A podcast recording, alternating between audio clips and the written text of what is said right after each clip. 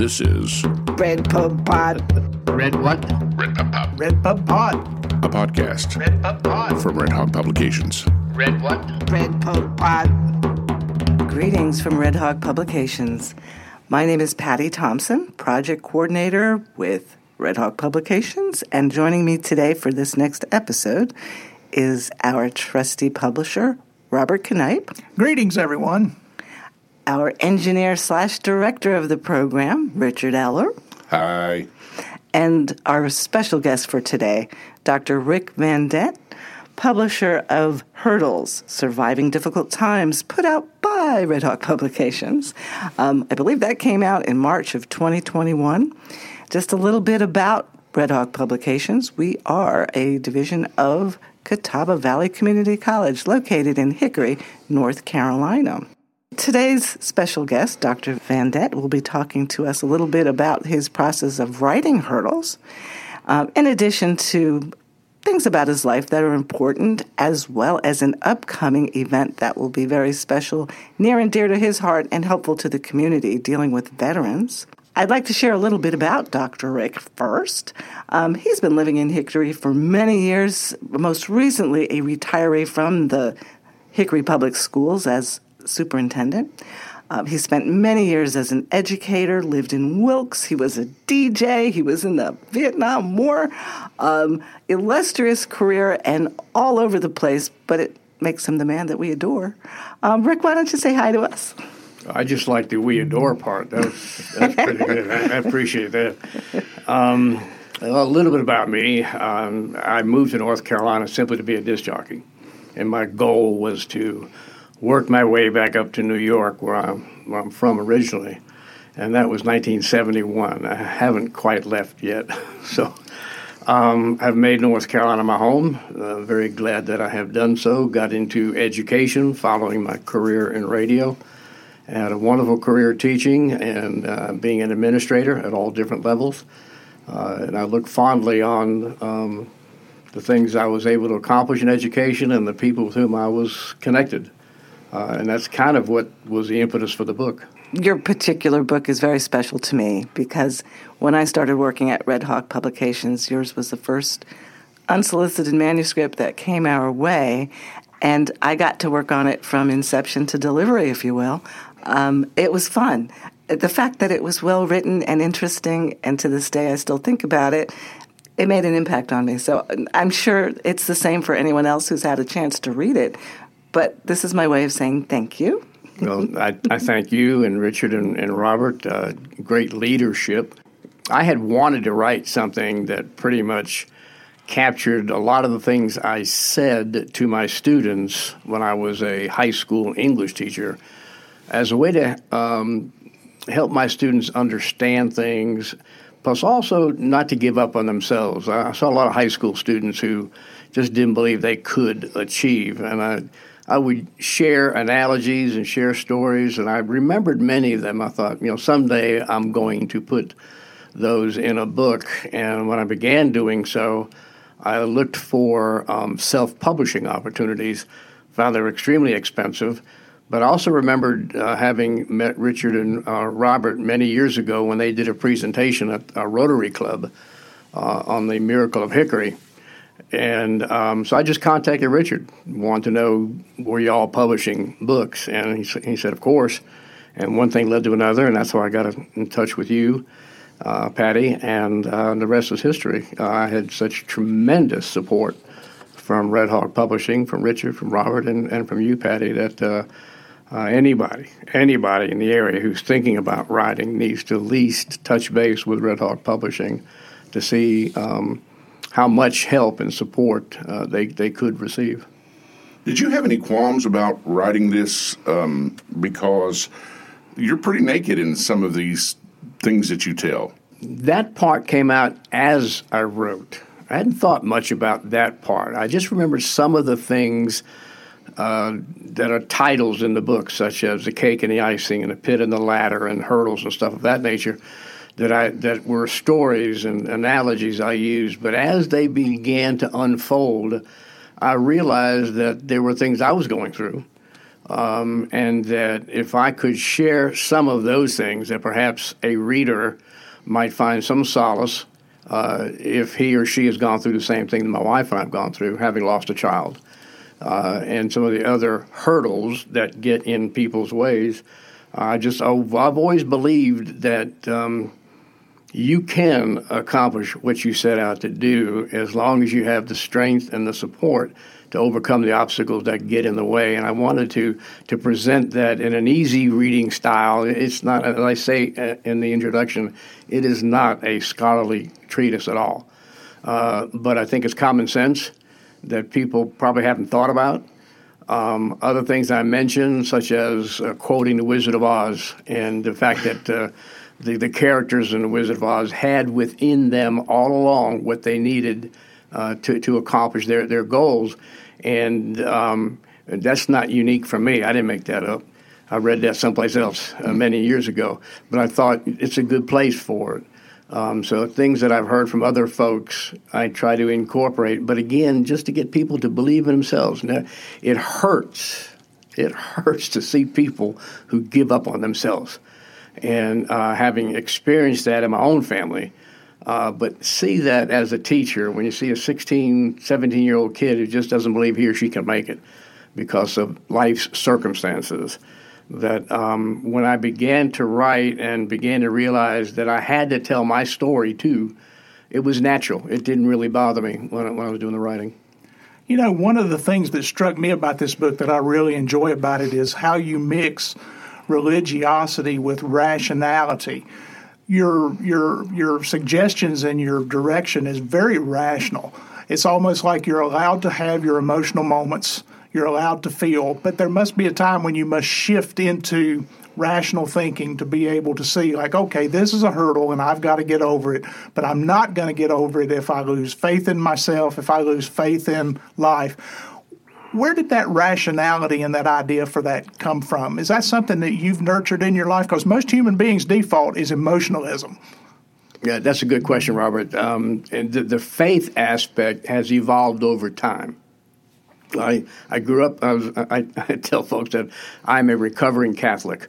I was I was uh, uh, I went to Catholic school, got tremendous education in a Catholic school, um, but you know, Catholicism was very very strict, and uh, at least the schools were and the nuns were, and and I objected to that strictness. And when we moved. Uh, to an area where there were no Catholic schools, I went to public school. Uh, I felt more at home, more relaxed, but I realized I didn't get quite the education that I had gotten, uh, and that the early seeds of faith were planted, even though I wasn't nurturing the, those seeds at at the time. And fast forward many years, when my wife and I married, and we had our, had our son, uh, we were not going to church. We were not church people at that point. And she said, "I'm going to take him to church. He's going to grow up in church. You can come if you want to." And I said, okay. So I, I, I went, and it was like opening a whole new uh, realm of experiences for me. Um, I was I, I, caught myself singing hymns and getting emotional about the hymns. They were just it, was, it took me a while to realize God was talking to me, and He said, "This is where you need to be, son." Uh, and I, uh, my wife was Methodist, so I joined the Methodist Church. Became very much involved in teaching Sunday school. I, uh, my wife teaches Bible study classes, but I got involved in the lay speaker program through the Methodist Church. So I actually did preaching in small Methodist churches in a couple county area for about 10 years. And the more I preached, the more I read, the more I realized just how, how important my faith was. I, I list some examples in the book that I won't go through right now, but uh, those examples are actual experiences where I know that God touched my life and God was there for me. And than going through the tragedy we went through. I don't know how people could go through something like that without a strong faith. Uh, that faith got us through, and it's something I rely on all, all the time. I do get emotional, there's no question about it, and I could get irrational sometimes too. but um, I'm grounded in, in my faith, and that has gotten me, me through an awful lot, lot of things. And I, I quote some uh, aspects of, of Scripture in, in the book. Uh, simply as a way for people to understand there are so many resources out there, so many ways to help you over hurdles. Uh, and that faith is, to me, one, one of the strongest, one of the best. What is really marvelous about that is is the fact that you don't look to God to do everything for you, and you you advise the reader that once you've been given the message or once you've been reminded of what you need to do, it is your responsibility to then do it. You don't wait for someone else to do it, or you don't wait for the Lord to do it. You have to do it, and I think that's a that's part of what I was talking about when it comes to the rationalism. It's like when somebody sends you sends you a boat to get you off the roof of your house, which is flooding. You're supposed to take the boat, not wait for God to pick you up off of there. And I think that's part of uh, what attracted me to this book. Well, thank you, Robert, and and, and I agree with you. The um, uh, God provides, but it's not like um, I liken it to supposing uh, there's a tree in the middle of a field, and this tree sustains mankind, and all we got to do is just pull from the tree and eat whatever that tree has, that fruit, and, and we're okay. The issue, though, is you can't stand under the tree wait for God to put the apple in your hand. You got to go get it. It's there for you, but you have to make an effort. And that's what life is about making the effort, but knowing that God is sort of a safety net. I mean, he, He's there, He provides, but you know, He's not going to open our hands and put the apple in our hands or the fruit or the sustenance, whatever it might be, uh, and then uh, force it into our mouths. He, he's going to give us the opportunity. It's up to us then to take advantage of the opportunity, realizing there could be hurdles in the way. But still, it's there for us. We just have to have the the fortitude and the and the belief in ourselves that we can accomplish. I guess that's part of that free will thing within Christianity mm-hmm. that you make the choice. But now you're kind of a, a, a, vessel because you're a resource for people through this book and through the other work that you've done, especially with veterans. I've worked with veterans now um, for a long time, um, but really actively in Catawba County since probably 2012. About this is about 10 years. We've involved. I'm involved with the Foothills Veterans Helping Veterans, and we are, as our name implies, we help veterans, and uh, through a, a number of uh, of ways with uh, with jobs, uh, education um, transportation, trying to find uh, homes for them, and, and so on and so forth. If there's an issue with a veteran, uh, we look at ways ways to help, um, provide counseling. Um, it, we, we, meet every Friday morning at the soup kitchen in Hickory, and we meet with a lot of folks who are clients of the soup kitchen, but they're also veterans. And they lately have been starting to come to our meetings. COVID really uh, hurt us as far as our face to face contact with needy veterans because we just didn't get face to face with anybody for a while. And we our meetings were through Zoom, and so the meetings pretty much were our own folks. And uh, the people who needed our help had no way of connecting with us. But now we're back face to face, and we're finding more and more people coming to our meetings and um, to me, as as a veteran myself, uh, it, it's just unconscionable how we can not support veterans in need.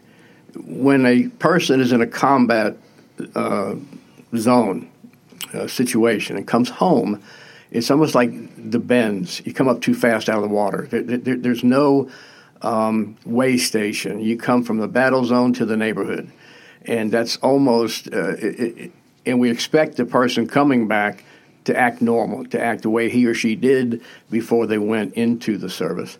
Uh, and what we realize is it's not that easy. Uh, we are trying very hard to connect with the young guys and, and women who were uh, in, in the Middle East. Because most of the guys and, and, women in our group are in our 50s, 60s, and 70s, uh, Vietnam era folks. Uh, and we we know there's a need for the young folks coming back from the Middle East, uh, and we're trying to do what we can to reach out and connect with them. I think this isn't this the first book that we had where you've given a portion of the proceeds to a, a charitable organization. Actually, two, right? Uh, actually, two. The, I give to the Hickory Soup Kitchen and to um, Exodus Homes. They've both received eight hundred dollars so far uh, from the sales of the book, and uh, it's, it's, Thank you for that. Well, I, I listen. I appreciate y'all's efforts for uh, publicizing and, and things. And um, I would like to keep publicizing more because uh, I want to keep giving to, to, the, to both the organizations. Well, that's what we're here for. And you can go to redhawkpublications.com, and Ric's book is on there. It's called Hurdles. And uh, you can buy it directly from the publisher, and therefore more money goes to Ric's charities than if you bought it from Amazon or one of the other online people if you buy it direct from redhawkpublications.com. Patty, I think this is a good time to move into his other project he's got an idea for the continuing echoes. That's correct. We're talking Um, about our veterans. Yeah, and, and thank you, Ric, for helping out with our nonprofits in the area that help others. By the way, a part of the proceeds that are going to Exodus helped us uh, with Inroads doing an, a writing project with Exodus, right, Robert? I know you've been working Yes, absolutely. hmm So we have some of the former offenders and folks working with their addictions that are working on a writing project, and that really was a dir- uh, direct result from your book. So and you. we've we've been able to utilize Dr. Vandett's uh, uh, example and led other authors to contribute their royalties to other charities in the area, including uh, Safe Harbor, the food kitchen in Newton. Newton. Yeah, I can't recall the name of Corner it. table. Corner Yes, Yeah. there you go. Tammy Thank you. Wilson. Yeah. So again, thank you because you've helped influence other people and continuing with your generosity. So that's nice to hear. Yeah. Yeah, in fact, Barbara Weathers' book, uh, Legacy of Faith, she gave she gave the whole book to Safe Harbor. She she she donated it to them as a legacy, so they they're taking hundred percent of it. So thanks, Ric, for that exemplar because it has led people to help other people. I appreciate it. Thank Did you ever think it would have these kind of tentacles? No, no, I, I, I really didn't. I mean, I didn't know anybody ever would even read it. Um, I just wanted to get some thoughts down that I thought were kind of interesting, and I got great feedback as as we shaped uh, the book as, as we went along.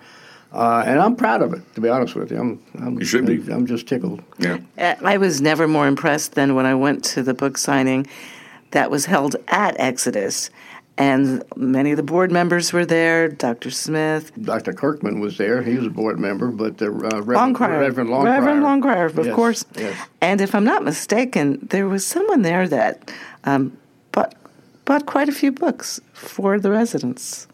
Well, actually, they did. Uh, Susan Smith um, from Exodus bought books for every resident there, and um, Reverend Longcrier uses the book um, in, in teaching uh, because part of the Exodus program requires that if you are a resident there, you have to attend certain classes. You know, it's, a, it's, it's a tremendous program designed to get people back on their feet. Uh, and again, you just can't say, well, you come out of prison and now you just get into society and you're okay. Uh, there are there are steps, and uh, Exodus provides those steps, and it's just um, uh, it's hard for me to put into words how I feel knowing that the director of the program, uh, Reggie Longcrier, Reverend Longcrier, is actually using the book uh, to help people get back on their feet. Well, he's got a transition program. Seems like we need to replicate that for our veterans. That's not a bad idea. and that's what we that's what we struggle Yeah. trying to do because obviously he's got an audience. They're residents. They're right there. Um, we still struggle to f- find ways to to to use that. Um, but a lot of veterans have, have purchased a book, and I've given I've given probably half the books I bought. Uh, I've given away to people that I think would benefit from them. And the one thing I have learned is I never, and I tell this to folks, I never ask you whether you've read the book. I'll give it to you, but I won't ask you if you've read it. Uh, but I, I get good feedback from it. Well, you know what? Uh, whenever I see a shelf of self help books in a bookstore and they're like, you know, 300, 400 pages, I just like, eh, I'm good. But the one thing about your book, it's concise, it's to the point. Um, you learn something in every single chapter, so it's accessible. And, and for that, I appreciate it. Um, and as Robert mentioned, we do have an upcoming event that will be geared towards our veterans. June 23rd, here in Hickory, North Carolina, at Catawba Valley Community College, we'll be having a continuing Echoes workshop. That's a collaboration between the Veterans Treatment Court, uh, as well as the Foothills Veterans Group that Ric has been referring to, and even Red Hawk will have a, a, a part in that. Can you tell us a little bit about that workshop, Ric? It was designed for people to be able to express themselves uh, and not keep things in. And That's where the, the title Continuing Echoes came from. I had an opportunity many, many years ago as an educator. Some honors came my way, so I was given an opportunity to take a week off uh, and spend it uh, at uh, Western Carolina University to work on a, a project. And the project I chose was simply to write about my experiences in Vietnam. And again, this was not a, a book designed for uh, a wide audience. This is for me and my family, but it was pretty much to get things out. And I entitled it Continuing Echoes because I, I spent one year in Vietnam. That was it. But the echoes stay with me. You know, the, you, anybody who's been in a combat zone, not just Vietnam, but um, when that person comes back home and into society, the things that happened are not automatically forgotten. Sometimes you push them aside, you bury them, you don't think about them. That's what I did. And it wasn't until there was a special on TV called um, Remembering Vietnam or something along that line. And it, a lot of superstars were there and music and everything, and they were talking. And I remember sitting on the couch watching that and just bawling my eyes out. And I had never thought about Vietnam. I didn't think it was a bad experience for me. I did it. I came home, worked, went to school, and so on and so forth.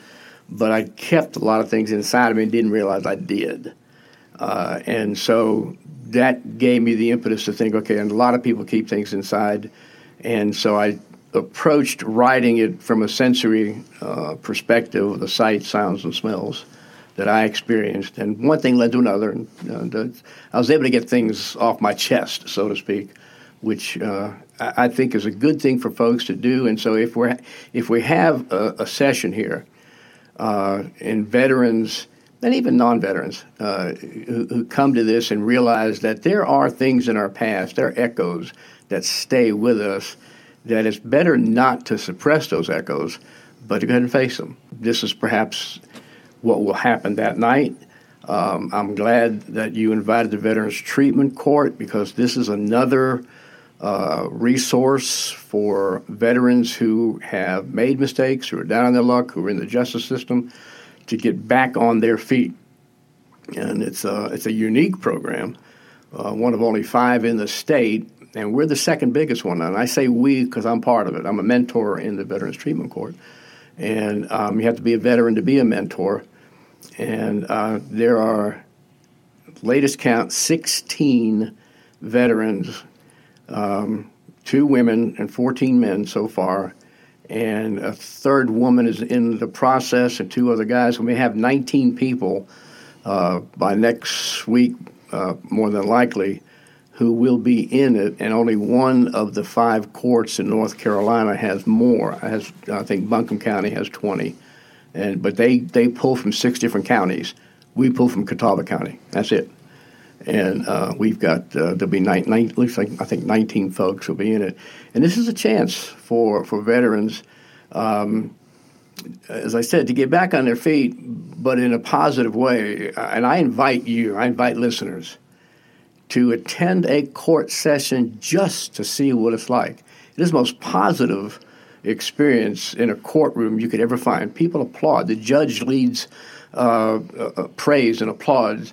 Uh, the the young man for whom I'm a mentor, when he reaches certain milestones, for example, he's uh, sober now, clean for about 280 days, and so when the judge announces that, everybody applauds. Uh, you get 50 days straight sober, you get a certificate. Everybody applauds. Uh, and it's just that kind of thing where there's a whole support system of folks. There's there's a team, and they actually sit in the jury box uh, in in the courtroom. But this is the the team of, of people uh, who talk about the cases and who suggest various and sundry things. There are programs they have to go through. Um, that uh, they have to attend classes and things of that nature. Um, but if they do what they're supposed to do, they'll finish in about a year and a half. I think we, we're going to hold our first graduation it was scheduled for this November. It'll probably be moved to February, I think.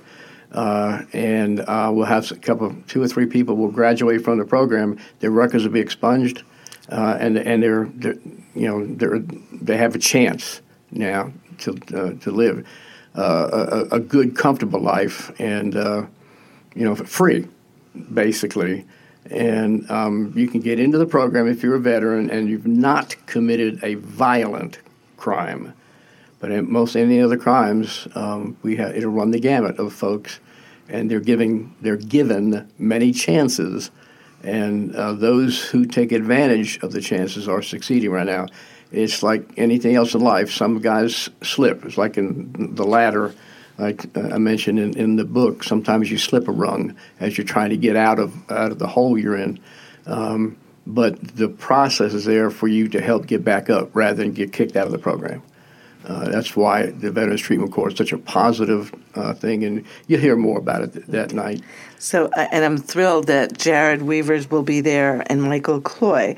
They represent the Veterans Treatment Court, and of course, Foothills Veterans Helping Veterans will be there. Ric, will this be an opportunity for you to address anyone who attends the workshop on the resources locally? Of course, okay. yes. And I mean, I, I, we have a I have with me our mission statement, what we do for Foothills Veterans, Helping Veterans, who the contact people are, when we meet, the kinds of things we try to do do for people, and the more we we get the word out. When I leave here today, I've uh, I've got a Zoom meeting I'll have to conduct for the veterans. Then then I'm going to our printers to pick up our brochures.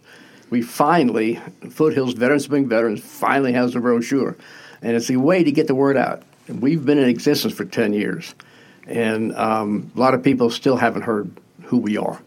Uh, and so anything we can do to get the word out that there is a group in town whose sole purpose is to help veterans. And uh, I'm not going to speak disparagingly of the alphabet groups like the um, like American Legion, VFW, and DAV, all great organizations, uh, but they each have their own little niche, and it's not necessarily designed to pick up somebody who's, who's in trouble that's what we do. Awesome. And we want to get that word out. So basically, in this program, if you are a non-violent offender, you can avoid going into the legal system through this this court, or you or you're threatened with the legal system if you don't finish the program. You are in the legal system. Okay, that's how you get started. All right. So supposing somebody got arrested for um, drug possession or drug use of that nature when he is arrested, he or she is arrested and goes into court, they're asked, Are you a veteran? And they say, Yes. They say, Here's an opportunity for you to think about this. You don't automatically get it. And what they do is they ask you to come to a court session to look and see what it's like. Because almost every time we have a court session, it's every other Thursday at uh, 2 o'clock at the courthouse in Newton, um, that um, uh, they, they, they, look and they see and they may say, nah, I'll do my time, or this is good. I want to get involved. Then they have to apply. It's not automatic, but 99% of the time, those who apply are accepted in, into the program, uh, and they have a chance then. Gives them an opportunity. And I will say a third aspect of this meeting, which will take place on Thursday, June 23rd at 7 p.m. at Catawba Valley Community College at the Workforce Solutions Center, room 1001. By the way, this will be on our website. Brand new, um, big, shiny building, everybody. Yeah, the one over on Startown Road. Yeah. And if you're not from Hickory, North Carolina, um, mm-hmm. look us up on the internet. Uh, on, we'll be able to have all the information there. Uh, we're going to be there. Red Hawk Publications. Uh, Robert, what's our what's our skin in the game for this particular presentation? Well, what we hope to do is, is we hope to be able to build a collection of stories from veterans when they talk about their uh, continuing echoes. And this is all veterans from all conflicts. Anybody who's been in the military, uh, including military families. You know, people, uh, you know, there's continuing echoes in families who say goodbye to family members for sometimes years at a time what we hope to do is is teach people how to write those stories, um, uh, record those stories, to where we can then publish those stories, and show folks that there are other folks out there sharing the same trials and tribulations with them. And the idea of the continuing echoes, we hope to be able to talk Dr. Vandett into being an editor in chief on this thing uh, to uh, to help push it through. But that's part of it is to introduce people to the idea that they are writers and they have an important story to share. Because again, it is like you know, coming back from a, a, a combat situation is like you know coming up too quickly from the deep part of the sea, and it is tough on these kids. I've taught a lot of them. I've taught. Um, uh, Gulf War veterans. I've taught uh, the Sarajevo veterans when we had the police action over there, and I have taught uh, Iraq and Afghanistan veterans, and all of them, all of them uh, have a haunted aura about them and try to withhold and tamp down some of these feelings, but it comes out in their essays that they write for classes. I've just been astounded at some of the stories that some of these kids tell. Stories of coming home and having the family dog being afraid of them, and then telling me the dog knew I had killed. So the dog was afraid of me and would not come to me. My family jumped me, hugged me, loved me, but the dog that I'd known since I was a kid ran with its tail between its legs to the back of the house. And Mr. Canipe, that's because I think he knows that I've killed other people. And that's a kid trying to come to terms with something that, you know, I'm not an expert enough to be able to help him understand that that's not true. Uh, but this project, hopefully, will lead people to come to terms with those feelings, put them into words, and then we can package them and share them with other people and make this an event that we can we can replicate a volume one, a volume two, a volume three, because it looks like to me that we're never going to get out of war. We're never going to stop. I will say that there's an English uh, instructor at Catawba Valley Community College, and somehow an essay, one of her students, a veteran, uh, I believe in Afghanistan, that essay is on my desk, and I haven't really. I, I read it every once in a while. I got to get it back to you, Robert, but it's so compelling. I actually want to get in touch with the instructor because it's it's just heartbreaking but very authentic. We believe here at Red Hawk Publications that writing is cathartic. It is healing. It is. And so that's, again, what Robert will bring to the conversation. And hopefully there'll be some takers that will want to participate in a workshop. So we're, we're optimistic that that could work out. That young man whose name escapes me, he is supposed to come to the thing in, in June. Uh, and his instructor was uh, Miss Spillane Hill, who uh, sent that essay to us, and uh, I was floored by that essay. How just that young man wrote, and he he says, "I'm not a writer. I don't even know what I'm doing." I said, "But you know what? Your feelings are on this paper." Uh, as as Richard said a while ago, nakedness on the page is often easier to do than it is even to converse and let yourself be open this kid opened up on that on that page, and he is supposed to be there. He has contacted me a couple of times, so we'll we'll be able to meet him. You said that that um, you're writing and, and exposing yourself like that, the need to get it down on paper outweighed anything else you'd feel about that, right? That's correct. Yeah, it it, it was important, but can well, I liken it to outlets, and I, I used the analogy in the book of the tea kettle of you know what happens when a tea kettle begins to boil. And um, I would ask my students what happens, and they, they would say, "Well, it whistles." I said, "Okay, well, what's causing the whistle?" And finally, I would get them to say, "It is letting off steam." What would happen to the tea kettle if it could not let off steam?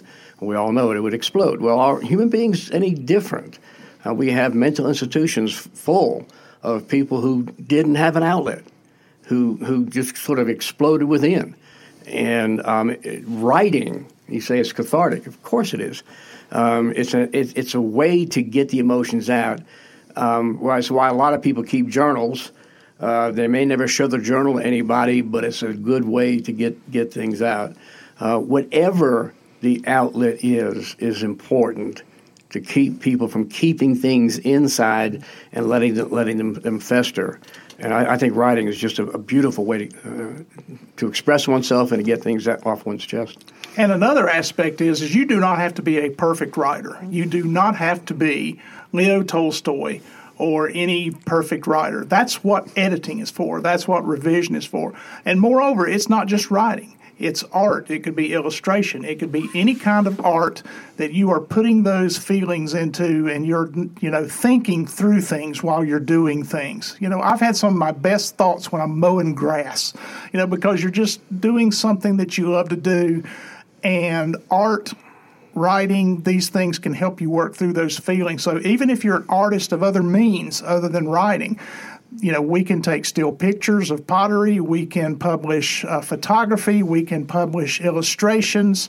Uh, so it's not just writing and you don't have to be perfect at it. We will help you um, along that path of making yourself be understood And have you noticed? I mean, it's interesting the, the two organizations that you work with, similarities between those populations. Oh, very much so. Yes, yes. Um, uh, and to oversimplify is that there's a there's a need, there's an individual need, and there's a there's a group need, and the needs may vary, but. Um, uh, I work with homeless people. Uh, I work with uh, veterans who are needy and homeless. I work through Exodus, where, where people have come from prison, basically, uh, and, and, again, um, they need the skills. They they need the, the coping skills, and there's so much need out there that um, you know, if God has given me and the people with whom I work the talent and the ability to be able to reach out and help somebody, and that's what we're supposed to do. I can remember I used to work at muscular dystrophy camp, and there was a little 12 year old girl who had never walked in her life. And I remember her telling me one day, she said, You know, there are two kinds of people in the world. I said, Oh, really? She said, Yes, those who can walk and those who can't walk, and those who can help those who can't. And I thought, wow, from, a, you know, from the mouth of a 12 year old who sees the fact that there are people who can help, and that's what they should do. Mm. They should help those who, can, who, who can't help themselves. Uh, to me, it's real simple. I'll tell you, well, on that note, we look forward to having you back, Ric, at some point. Um, it'll be the continuation of the continuing echoes, um, hopefully in the coming year or so. Um, I'd like to thank Ric Vandett for coming to our studios today. And again, we are Red Hawk Publications, now coming to you through many platforms. Uh, we are collaborating with The Mesh, and as a result, our episodes will now be streaming on Spotify, Stitcher, Apple, soon to be Google, and of course, still on our Facebook page, you'll be able to access our link to our YouTube. So, again, lots of opportunities to catch up with our previous episodes as well as those to come. I am Patty, and I'm signing off, guys. This is Robert, and thank you for listening to Red Pub Pod. Yes, can you say that three times fast? Red, Red Pub, Pub Pod. Red Pub Pod. Thank you all very you much. You have to say it too. say it? Yes. Red what? Red Pub Pod. Yeah, I, I agree. I, I, just echo whatever Robert said.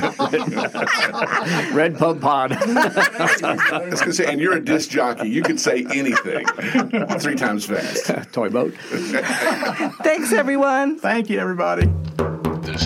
This Red Pub Pod. Red Pub Pod. Red what? a podcast Red Hawk from Red Hawk Publications. I just echo whatever Robert said.